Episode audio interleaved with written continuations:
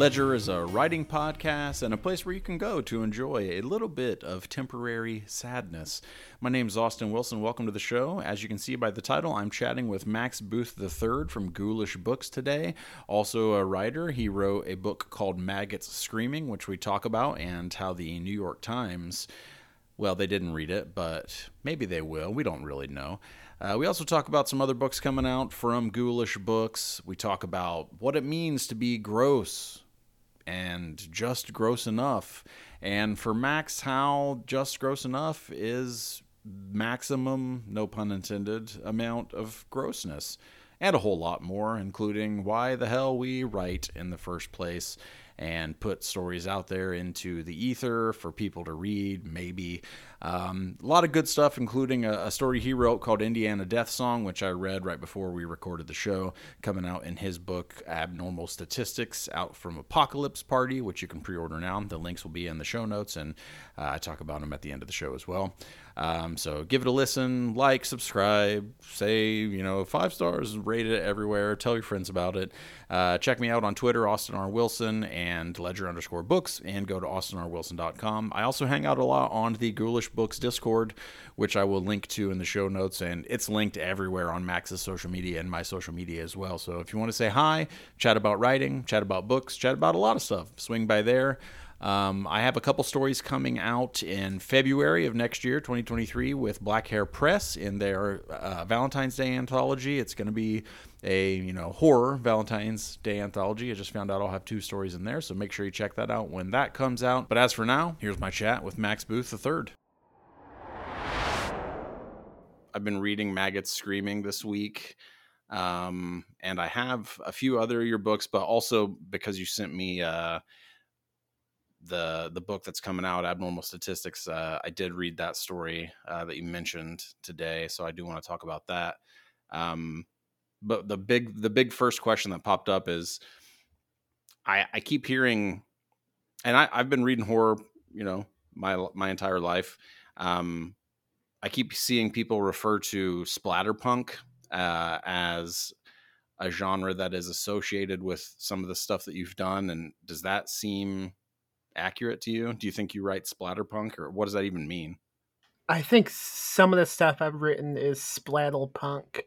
I do think the term Splatterpunk might be misunderstood by a lot of people who use it, because I think there's a big difference between Splatterpunk and, say, extreme horror, because a lot of people, they say Splatterpunk and they just mean, oh, it's super bloody and disgusting, and that's not really what Splatterpunk is. Splatterpunk began, and I want to say the 80s, maybe the late 70s, and it was it's a movement, basically, challenging ideas that were typical and doing something punk with it. A lot of people kind of disregard the punk and Splatterpunk. So I do have some stuff I think would qualify, like my novel Touch the Night, which is very much what would be called an ACAP book. I would say, it has a lot to say about police and stuff like that. So I would consider that Splatterpunk because it has the punk aspect, and it's also pretty gruesome. So that the punk aspect of it, the subversion, where you're subverting tropes, you're subverting accepted, I guess, plot lines or character development. Talk to me about how that informs some of your stuff then, subverting the things that, because, in the 70s and 80s, the people who are coming out and are being considered Splatterpunk, or maybe considered Splatterpunk, people like Clive Barker and Kathy Koja, and is your work subverting in similar ways to that stuff, or do you think you're pushing it in a different direction? I have no idea. I tend not to, when I'm writing something, I tend not to have those types of thoughts I'm gonna subvert some stuff today, folks.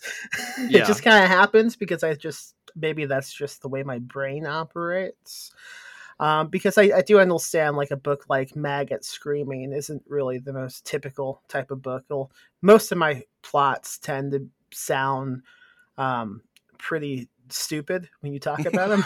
Like, oh yeah, this novella is about a family stuck in a bathroom and that's it. But there's something about the, like, a tedious plot idea that sounds really exciting to me. I don't know quite why. Well, a tedious plot idea. What do you mean by that? Family stuck in a bathroom. That doesn't sound tedious to me. That's very straightforward. I guess not. It doesn't sound exciting. Like, well, you know, a dad and a son just kind of hang out in the kitchen. Well, when you find, like, when you read Maggot's Screaming and that like they find a finger, this is like page 2. Like, it's not a spoiler. Like, it literally doesn't take, it doesn't pause. It just gets going. Which hilariously, as I was reading Maggot's Screaming versus the story that that I mentioned a little bit, which is called Indiana Death Song at the beginning of Abnormal Statistics, Abnormal Statistics, which is a short story, is paced, I would say, slower than Maggot's Screaming is, which is a novel. Talk to me about that. And that, is it a decision? Like you were just saying, you don't sit down and say, I'm going to subvert some shit.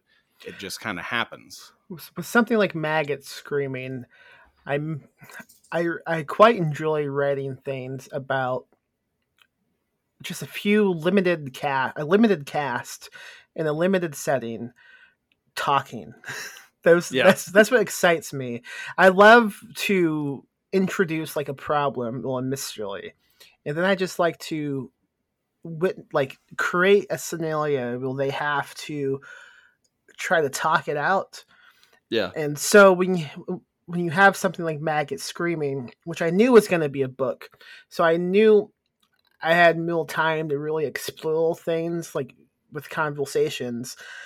And I do think the way I write dialogue can sometimes seem fast-paced, but compare that to Indiana Death Song, which I imagine does read as having a slow pace, especially because it doesn't have much dialogue in it.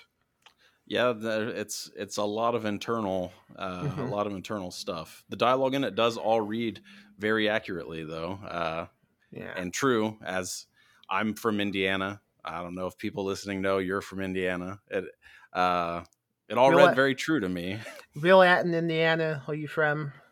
I grew up near a place called Muncie. I grew up in Hartford City. It's pretty close to where James Dean was born, Fairmount. But I moved away from there. But I still live in Indiana, just up in the north now. But it's a weird place. I grew up in Lake Station. Yeah, I was going to ask a little bit about that. I was going to sort of pace that out towards the end of the episode. But let's just jump into it right now. Absolutely. Abnormal Statistics is the new collection that you have that's going to be coming out. It's coming out from a place called Apocalypse Party. And the first story, you said to me, you're super proud of it. You think it's one of the best, if not the best things you've ever written. And I wanted to make sure I got it read before we chatted. And I did. I read it today. And I loved it. Well, thank you. And when you said the thing about writing characters talking, it's sort of a light kind of flipped on in my head, because that's a thing that I love in my writing is having people discuss a thing and having it not seem plot driven like the discussions, but still it's there in the background. And Abnormal Statistics, without giving too much away, it's super evocative, I think, of depression, a kind of teenage misery and anxiety that I identified with quite a bit. I grew up dealing with anxiety and depression and ended up getting help for those things, but it was a lot of it with some places that aren't actual, real life things that I know of. A lot of it felt very real to me, almost like it wasn't going to be a horror story that I know Max Booth writes. Talk to me about that. Yeah, so I've been trying to write this thing for a long time because it's mostly based on my own childhood. And for the longest time, it wasn't going to be a genre piece. It was just going to be a coming of age type of novel. I always in my head it was going to be a novel, and it wasn't going to be genre. And I struggled a long time trying to write that. And the solution that finally clicked in my head was it can be genre. Why not make it genre? Why not take all these real things that happened to me, things that have shaped my whole life, and then add some genre to it, add something spooky to it. So once that clicked in my brain and I began thinking more about what that could be, everything began moving pretty fast. And the last thing that really I was struggling with was coming up with enough story to make it a novel, until one day I was sitting at my desk trying to write it. And I thought, well, why does it have to be a novel? Why can't it be a novella? And once that realization hit, I mean, everything else quickly finished with the book, the novella. I wasn't always intending to put it in this collection. I didn't know what I was going to do with it. But as we were shaping together the table of contents of the collection with my editor, Ben Devos, at Apocalypse Party, we discovered most of the stories had a theme of dysfunctional families. So it seemed like I had to put this novella into the collection. It made so much sense to include it, because without this novella, the stories in the collection would not even exist, I would say. Really? I think so, because I tend to have a fascination with books about families, stories about families, and I imagine a lot of that comes from my childhood and things that have happened, which is what is the novella is about. Yeah. So I don't want to spoil it for people, but I do want to talk about those things specifically. And one of my questions was, how long had this story been in your head? Because I noticed something, which is your Twitter accounts, your personal Twitter account, its handle is Give Me Your Teeth. Yeah, so I'll say, just to introduce the novella a little bit. Yeah. It's about a teenager living in a casino hotel with his mom and dad. He's been taken out of school, dragged away from his social life, friends, anything. He spends every day living in a hotel in this terrible side of town, just casinos and shit, and nothing for a kid to be at. And there's some teeth stuff that happens, which is real the genre part of it comes in. And the idea of writing about this aspect of my childhood, it's probably been around since it was happening to me. But the teeth stuff, that was one of the last things I thought of. I think it might have been because of my Twitter name. When trying to conceive of what type of genre spooky thing could I have in this book, at one point I must have just was reminded of what my Twitter name was and thought, well, what if something with teeth? Yeah. But the origin of my Twitter name is not as exciting. It's from I used to read Cracked.com. Oh, back when I was a teenager living in the hotel. And there was a columnist named Sean Baby. His big thing was he would take normal looking images, sometimes advertisements, and he would create these creepy as fuck captions as if that's what they were saying. And he took one of the Burger King commercial, the king, the creepy mascot. Yeah. And he took an image of the king standing over a woman sleeping, and the caption was "Give me your teeth" in red font. And that always just made me laugh. So that when I began making a Twitter account, that's what came to mind. Yeah, yeah. Well, it goes along well with the non-genre aspects, and one of the reasons, like I mentioned earlier, a lot of the anxiety and that embarrassment. Honestly, there was a point in the story. It had nothing to do with the thing that I experienced. I remember driving home from therapy after I had checked myself into a treatment facility for mental health, and I ran out of gas. And I remember feeling this shame and embarrassment about this like failure that I had kind of heaped on my shoulders, and it wasn't really my fault. I was a kid, but the embarrassment you talk about in the story, that was one of the reasons why, like, that anxiety and that sort of teenage misery seemed so real to me and so memorable to me that I was like, man, I would be shocked if Max doesn't have similar experiences to me, or that this story is insanely personal to him. But also, I know you're a good writer, so that was something that I knew we could talk about either way, because it comes across as believable. Well, thank you. I'm glad it does.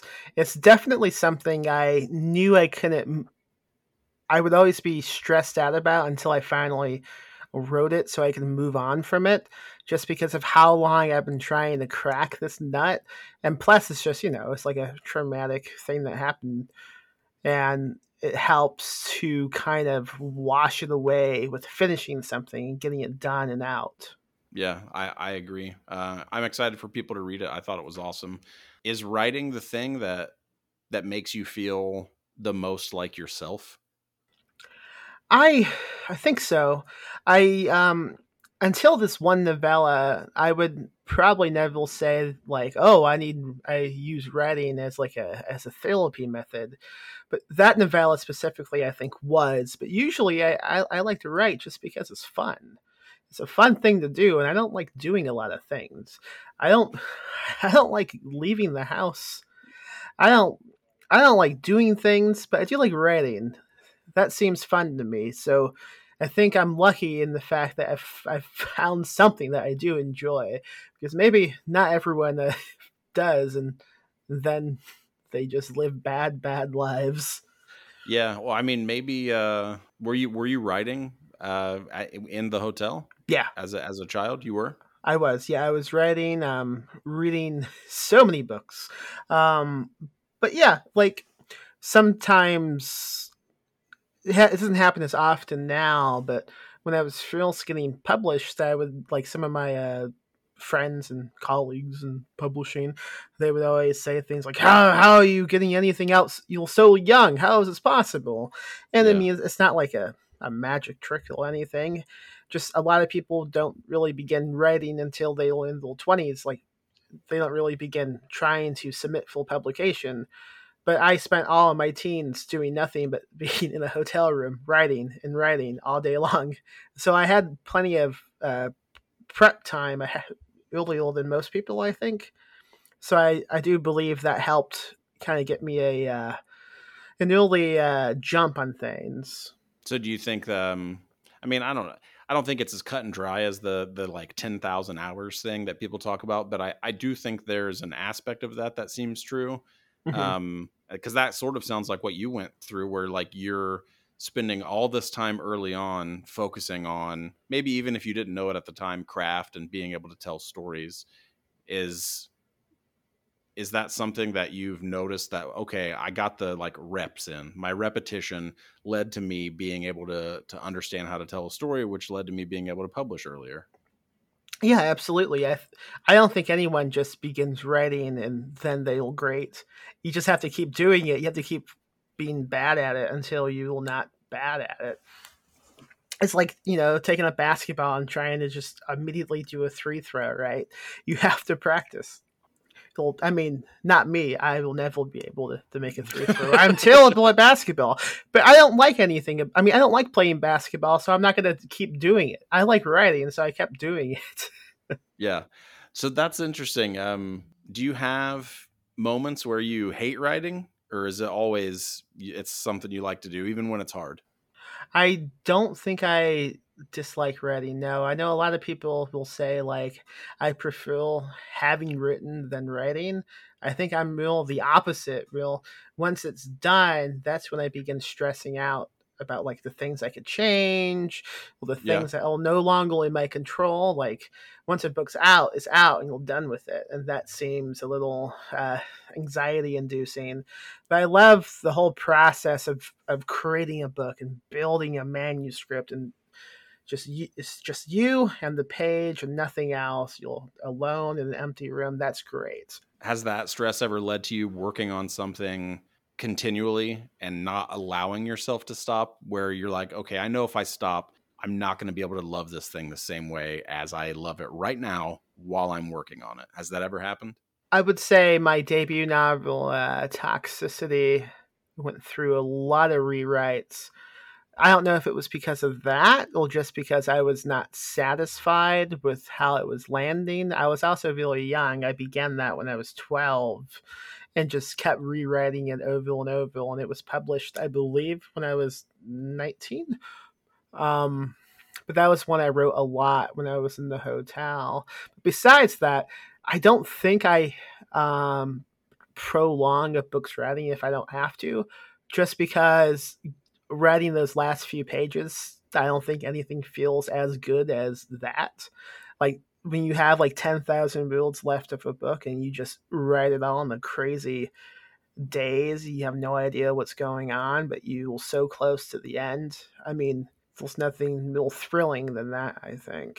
See, I think what I was writing as a 12-year-old, well, I know I didn't have the attention span then to continually rewrite something like it sounds like you did, which that to me seems special, like something that you innately had, that drive. Or maybe it's because of what situation you're in. I don't know. That took me a long time to pick up, that ability to be like, all right, I'm just going to rewrite this thing over and over and over again until I get it. I wish I had that now. I do not. Once it's done, it's like, okay, it's done. I'm not looking at it again. So do you think your inability now to just continually rewrite is because you're a publisher? It absolutely is. I tend not to have a ton of time to write anymore, yeah. Surprisingly. So we've been doing the publishing company since we launched in 2012. But I do think I had more time to write, maybe because I wasn't exactly treating public, like Ghoulish Books or Perpetual Motion Machine, as like a job, because I had a job already. I was doing the night shift at a hotel. But once I quit the hotel back in 2020, I began really like settling down and focusing and thinking of the publishing company as my job. Like, this is what we need to do. So I spent a lot of time focusing on the publishing company and trying to grow that and get those books in front of people. And it doesn't leave a ton of time to write. I try to write something every day. This year has been a shit show, so I haven't written much this year, especially the second half of this year. But I do try. My every day, my goal is to wake up at like 6 a.m. and write until we have breakfast, like at 8 or 9, and then spend the rest of the day doing publishing stuff. Doesn't always happen, mostly because you might find this surprising.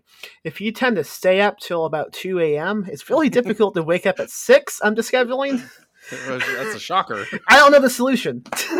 Yeah. I hope you figure that out, man. That's a tough one. It's frustrating.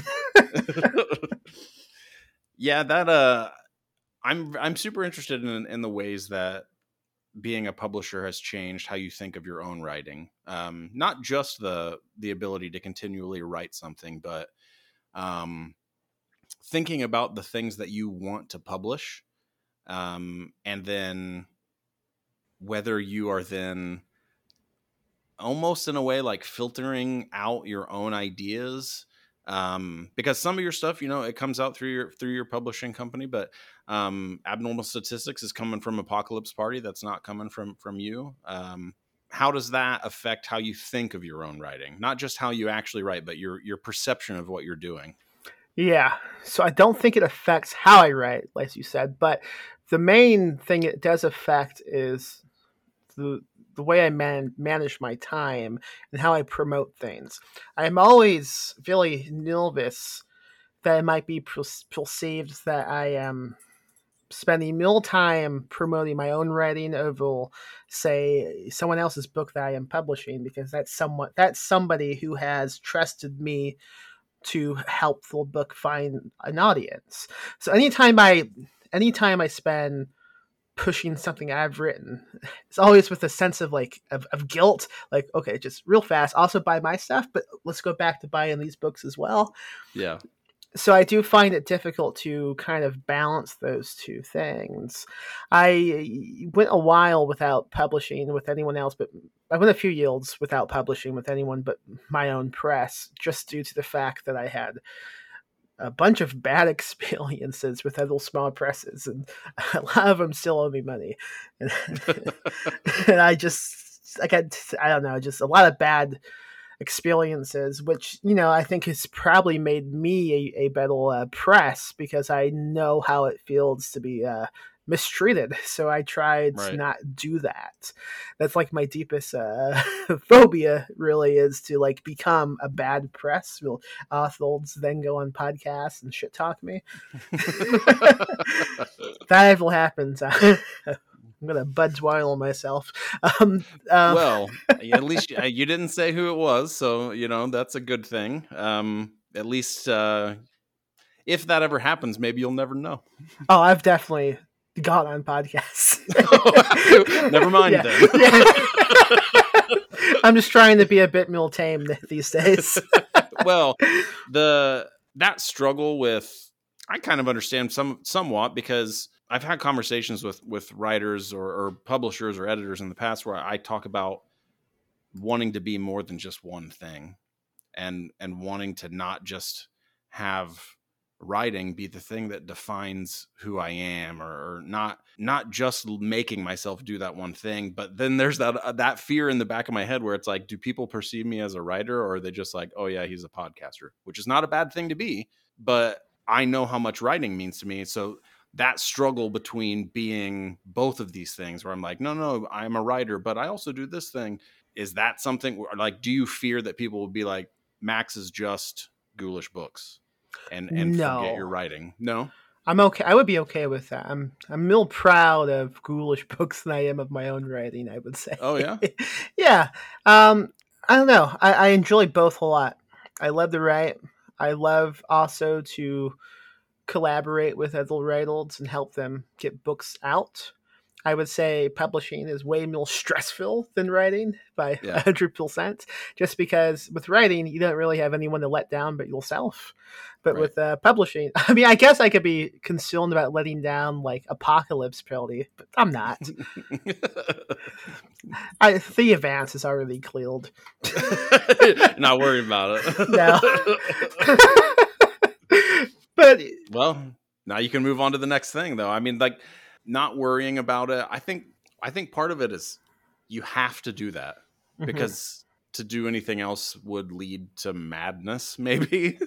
Well, I think if you're not concerned about, if you run a small press and you're not constantly pacing around and just yanking roots out of your scalp about making sure these books, find an audience, and you don't disappoint the writers that you were publishing, you might get a bit lazy and content just to let them come out and nothing happen.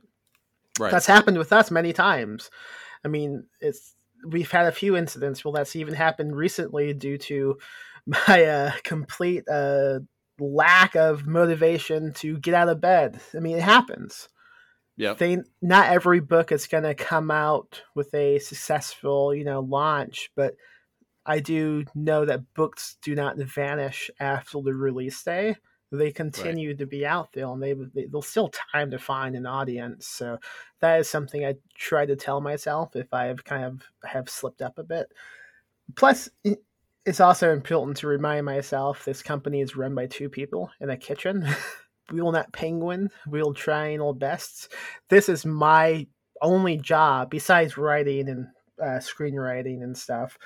My partner, Lily Michelle, I mean, she teaches dance all week long. So, I mean, she has other things she's doing. So, I mean, we spend as much time as we possibly can on these books with the hopes that they make some type of movement. At the very least, we hope we have created a good experience for the writers we've published. Yeah, and I like what you said. Books don't vanish after they're published. They have longer lives than that, and there's a lot of stuff now. I mean, If Twitter dies, who knows what will happen after that. But the ways that you can find things now, even outside of that place. I mean, I found your work because of your publisher, like because of Ghoulish, like that's how I found your books. And then that led me to other people's books. And, most of the ones that I ended up gravitating towards weren't brand new. Maggot's Screaming was when I found it, but the stuff that I bought other than Maggot's Screaming, had been older stuff. Yeah. It's just a lot bigger possibility of that now. Yeah, I mean, we try to drive as much audience as we can to the website we have, but we have all the books listed, and I don't even think they have the publication dates listed, like on the catalog page. So no one knows, like, oh, this book's new and that one's not new. The same goes with we do a lot of physical events every week almost, if not every other week. Like, we have an event this weekend, and we sell books at these places. And the people who walk up to them, they don't go, oh, which one is new? They just look at which one looks the coolest. Right. So, I mean, books continue to exist. I mean, look at this one book. I don't know if you know it. The Holy Bible. It's been around a while.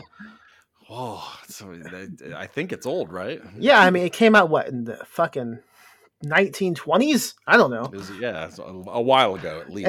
And people still read it, I'm told. So, I mean... Books can continue to obtain a readership in the future. And you are re-releasing the title just flew right out of my head. It's the cover with the hornets in the face. What is the name of the book? Cody Goodfellow's Pulpfic Union. That's right. And you're re-releasing one. When did that come out originally? It came out in 2010, not by us. It came out through a press called Swallowdown Press. It was a publishing company operated by Jeremy Robert Johnson, who now just writes. He wrote the book The Loop, which is what he's most popular with. Yeah. But yeah, Pulpfic Union came out through that press. That press went down, and that book has been out of print for like a decade until now. And I've been friends with Cody for a few years now. We met at conventions. I've published his short fiction and anthologies, and then we did a novella called The Flying Nun a few years ago. Great novella, and that really like bonded a relationship with us. And I reached out to him and I said, "Hey, what's with this Pulpfic Union people talk about?" I just wanted to read it, to be honest. It sounded great. I didn't want to spend like $200 on eBay for a copy, so I just said, "Hey, can I read it for consideration?" Shoot that PDF over here. So you sent it to me. It's amazing. It's about these two rednecky brethels and the brother-in-law going to the woods to check on the mother who's been like out of communication, but the mom's missing from the cabin they go to, and they it leads to some spooky bees and a lot of communism. Well, if you think about bees, they're probably the most communist insects around, man. So, right. I mean, it is. It's what I would describe as a communist thrill novel. That's awesome. I don't know how much else to describe without spoiling anything, but it's really gruesome, disgusting, really fast-paced for being an extremely long book. It's like almost 500 pages long. Oh, wow. But it's excellent. I am so glad that we've all the ones to give it a new home. And the front cover is amazing. It's an original painting by Frank Walls, W-A-L-L-S. Great cover. Not a lot of people are a fan of the cover. They say mostly those who are afraid of holds, I guess. Yeah, it's a pretty disgusting cover, which is weird because there's no gore. Like it's not, but it is absolutely a cover that I think did what it was supposed to do, which was catch my eye and intrigue me. Might upset some people, but that's the world we live in. That's going to happen every once in a while. Recently on social media, when we posted the cover again, this person said it needed a trigger warning. And my immediate thought was they were making a joke like, "Oh man, this schedule's so scaly. You have to give people a heads up." I didn't realize they meant because of the how do you pronounce it? Trypophobia. Trypophobia, yeah, I think. That's what it is. So that's what they were referring to. I had no idea until they blocked me, and then began posting on the locale. Everyone should go block Ghoulish Books. This one sensitive to trypophobia. That's not what I thought you meant. That you were making a joke. I was playing into the joke you made. Well, it is an unsettling cover, but yeah, I think that, well, especially where we are in horror now, you're seeing resurgence of those. I mean, Paperbacks from Hell is the book that got published through Quirk with Grady Hendrix and Will Erickson that really celebrated those covers from the 70s and the 80s. And I think you're seeing a resurgence to some of those types of covers. And I think this absolutely falls into that camp where it's meant to be shocking. I agree. And going back to like the original question you asked me, I would describe this as a Splatterpunk novel too. It's really political and gruesome. Yeah. Yeah. I'm excited to read it. The second I saw the cover, I was like, oh, yep, I'm going to read that thing. But that also, I had another question, and I've sort of talked about this in the past with some of my other guests. The challenge to balance between too disgusting or just disgusting enough. That challenge of making sure the reader is like, oh, this is disgusting and I'm going to keep reading it, versus this is disgusting and I've got to put this down. How do you go about it as a writer? And then how do you go about it as a publisher? Oh, I embrace it. And I encourage anyone to be as disgusting as possible in any given moment. There's no limit for you. I don't think so. No, I mean, I think it depends on what type of tone and what type of book you will trying to write. The stuff I tend to write, I don't have many restrictions when it comes to that. Which may be why agents don't respond to my emails. But I always encourage, even in my edits of books that we have published. If it's a book that does deal with gross stuff, I usually will add a comment like, "Hey, you could expand on this, you know? You can make this grosser." Exactly. I don't know. I feel like if you're going to go fill it, why not really go fill it? Yeah. Yeah. But so you've had a book adapted.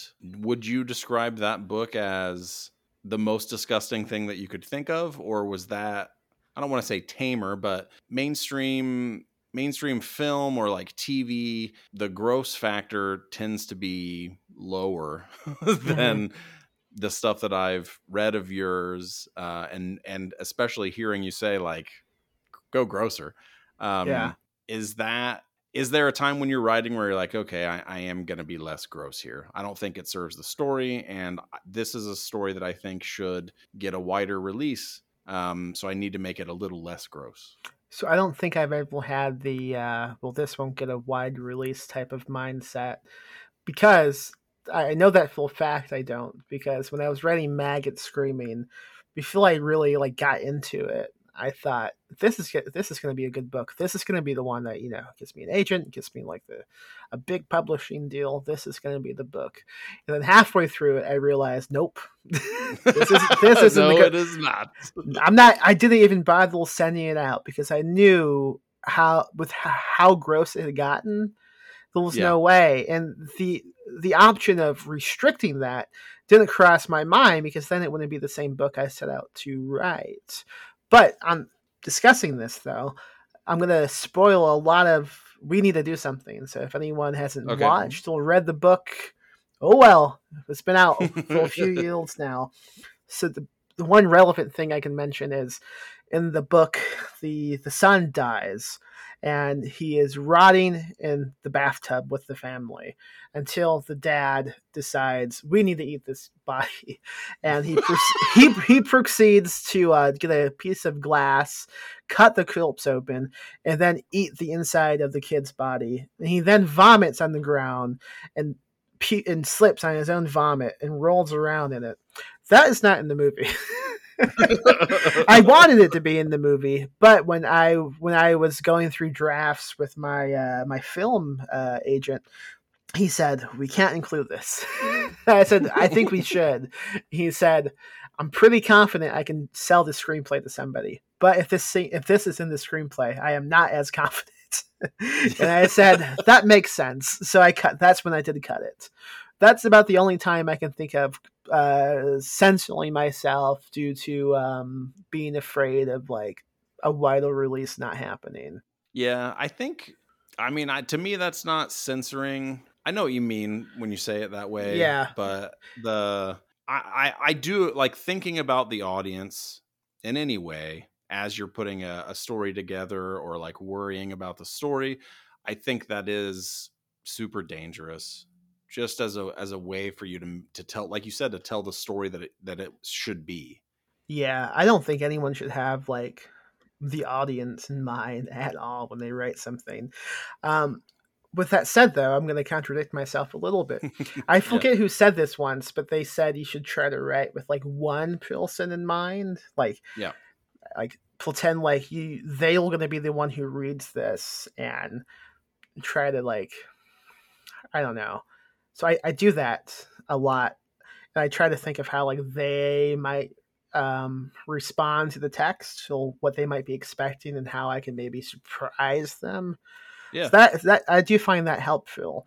But I do think in like the really beginning of like conceiving of a book, any idea of someone reading it should not even be a thing in your brain. You should just, whatever little crazy chemicals are floating around inside your skull, you should just let them do what they do until something comes out that is completely you know what I mean? Like, yeah, that isn't persuaded by, oh, but what's the New York Times going to think? They're not going to think anything. If we're not going to read Maggot's Screaming, they're not going to read this. No, I agree with you, and that concept of telling the story as if you're telling it to a person, I think is so awesome and very helpful, because you do want humans to be able to read the story or to interact with the story, and thinking about surprising a person or the ways that you can utilize all your storytelling tools, those are good things. But yeah, you do want to definitely steer clear of the idea of being like, well, I really want everyone to like this, because it's not going to happen. It doesn't matter what you're writing. Like, especially if you're reading something, say, funny. Yeah. Like, Maggots is fairly much a comedic book. So you kind of think, does this make me laugh? Yes. Do I think this will make this one other person laugh? Yes. Okay, then that's all I need to know. Yep. If it's not making me laugh, if I don't think it's going to make this one other person laugh, then maybe I need to keep tweaking it. And that's probably like the best judgment you can have. And that's all you can hope for. And then maybe other people will respond to it. Who knows? Yeah, that was in the last chat I had with Stephanie Wojtovich, we talked about how you can't control what the audience thinks, and that's a good thing, because you can just move on. Don't even give energy to the thought, because it doesn't matter. Just tell the story. I mean, you can always like slip into the DMs and be like, "Hey, I saw that review you posted, and I'm gonna kill your family." That's a bad idea. Don't do that. Definitely a bad idea. Also, do you read reviews, or do you skip them?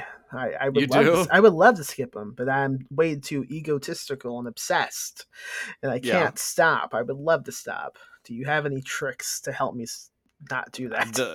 The biggest thing for me, every time I've ever read a review of something that I've written, I've literally never gotten. It's never helped me write, ever. Mm-hmm. Yeah. And that's one of the things that I like stab into my own brain. Like, doing this is not going to help you in any way. If it's a good review, it's not going to help you. If it's a bad review, it's double not going to help you. So you might as well either go write, or you don't even go write. Go play a video game. Like, do something other than reading the review. I don't think many good reviews have ever impacted me at all. Like, I don't even like feel good after I read a good review. I'm like, all right. But then I'll seek bad reviews. And maybe I'm just like, Yeah, I think I'm addicted to feeling bad. It's what this is, because if I see a bad review, I'm like, okay, yes, and I'll click it and read it, and I'll go, this fucking guy. But like, it's something I enjoy secretly. Maybe I don't know what's wrong with my brain. I wonder. Yeah, is it because you have you feel the need to prove people wrong, or are you just like, fuck this person because I know I'm good? Or no, it wouldn't be that.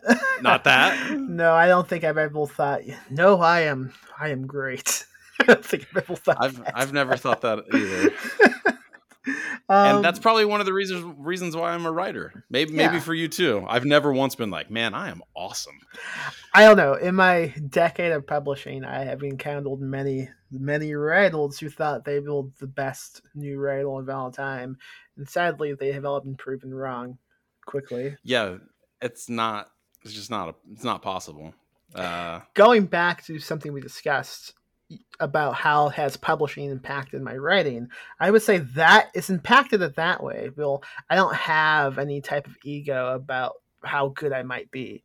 I've seen it from the other side, and I know how realistic everything is. So maybe I don't have such high expectations for my own writing because of that. I understand how. I mean, it's not a competition, but everyone who is writing and publishing every year, every month is vast, and there's just no room for everyone to get read or get the attention. It's just, it's chaos. And once in a while you get lucky, and maybe you have a great front cover that someone retweets, and then someone on TikTok is like, "This book made me depressed. I'm gonna shoot it with a machine gun." And then that TikTok video gets 1 million views, and a bunch of other children buy it, so they can post a TikTok showing them that they've also bought it. But then they don't read it because no one reads anything. It's all, I mean, I don't know if you've noticed, one thing publishing has taught me is no one reads books now. They just buy them so they can post photos of them, and then they stack them. Like, look what I got. Okay, away you go. Away you go. Put you over here now. Yeah, that's I remember talking with a friend of mine about writing. He wasn't a writer, but we were talking about like doing creative shit. And one of the things I said some kind of self-deprecating joke about my writing, and he said, "But you don't really think that." And I was like, "Well, I mean, what do you mean?" And he was like, "Because you submit your work, and you have had work published, so you don't really think that." And I was like, "Listen, man, that's not why I said it. I didn't want you to fix me because that's not possible." But I don't know. It almost feels like, I know there are personalities out there that exist where they don't feel the need to kind of like apologize for their statement of like, I wrote a story and I think you should read it. Mm-hmm. I don't have that. I don't have that personality because for me, it's like, I struggle with the idea of being like, I'm good enough for you to read. But I don't struggle with the idea of knowing that I have to write and put the work out for people to maybe read. That makes sense. I think my whole mindset with a lot of that is I like to perform. I like to do stuff on stages and make people laugh, and I like to entertain people. So most of my books, the objective really is to entertain someone. I mean, that isn't what I'm thinking about when I'm beginning to write it. I'm not thinking about an audience. But at a certain point, it's you should always write for yourself, but then publish for everybody else. So at a certain point, the objective goes from create something to entertain other people. So when I go out and promote something, it's not like, I think you should read this because I wrote it. It's more like, hey, I think you might enjoy it. I think this might entertain you. This might help you pass the time until you have to clock in at your shitty job. You'll see your old goddamn husband who hasn't gotten off his couch in a weekend. I don't know. I'm just making up families. Well, no, I mean, I think that's a good way to think about it, though. And the other side of that for me is, I know how much fun I have when I read a book or a story where I'm like, man, this was fucking awesome.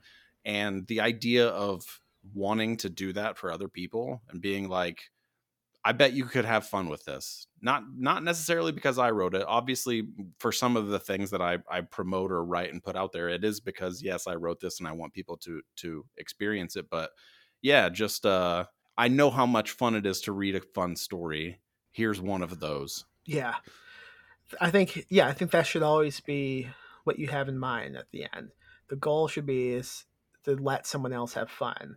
Now, how that ties into Indiana Death Song, I do not know, because that is not a fun thing for anyone. Not fun. No, but I was glad I wrote it at the same time. So, like, anything we're discussing right now, it's not like this is the only way anyone could do anything. Because to contradict all of that, I just finished this novella.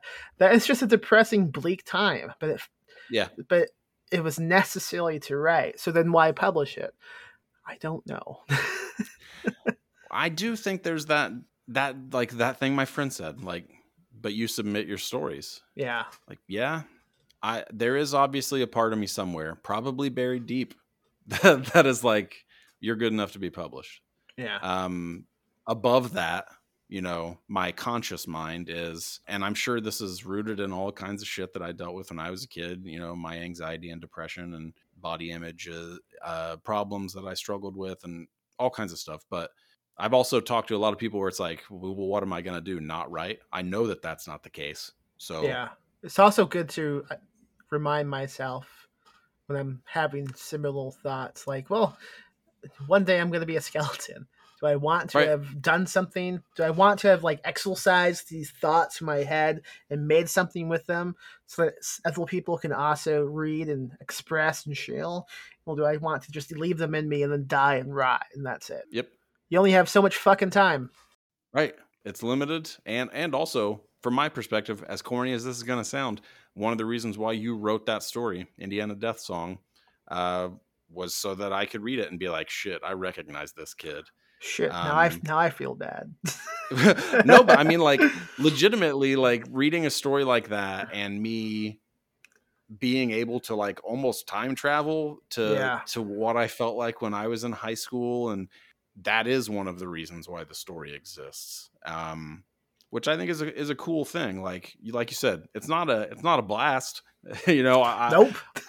it's not a parade, but it was a story that affected me, and I think that's one of the reasons why it exists. And that's awesome to me. That kind of shit. That's even in the moments when I'm just like, man, why am I doing this?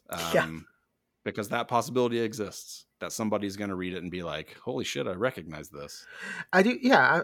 Also, I do think there's a lot to be said about just something sad, like watching a super sad movie, because I mean, it's an emotion that you can, especially with sadness. I mean, would you prefer for something to happen to you directly and then just be sad for a while, or is it easier and more exciting maybe to kind of dip into something unrelated to you and let that emotion hit you, but with the safety net of being able to just close the book and do something else? Right. Well, it's like kind of a temporary sadness. Yeah. Temporarily sadness is a great emotion. It's when you can't get rid of it that it kind of sucks. That's the bullshit one. That one's not fun. Well, I really loved the story. Like I said, I'm pumped to read the rest of the book. I read that one just to get ready for the podcast. And thank you. I've got some of your other stuff that I'm going through as well. What's Ghoulish have out right now that you think people should pick up? Yeah, absolutely. So I talked about Pulpfic Union already. Jessica McHugh has two books that just came out recently, Rabbits in the Garden and Hills in the Hedgerow. These are two installments of a trilogy called the Gardening Guidebooks Trilogy. They are about a lot of insane things, asylums, serial killings, cults, Thanksgiving. These books are crazy. Rabbits in the Garden came out, I think, also a decade ago. That was a reprint that we did from a different press because she had this sequel written that hadn't come out yet. So it was time that we put both books back out into the universe, and I hope people pick them up because they are fantastic. Also, I will promote Soft Places by Betty Rocksteady, which is a novella / graphic novel So for this time, we've done like a graphic novel type of thing. So we have typical prose that then transitions into comic book format.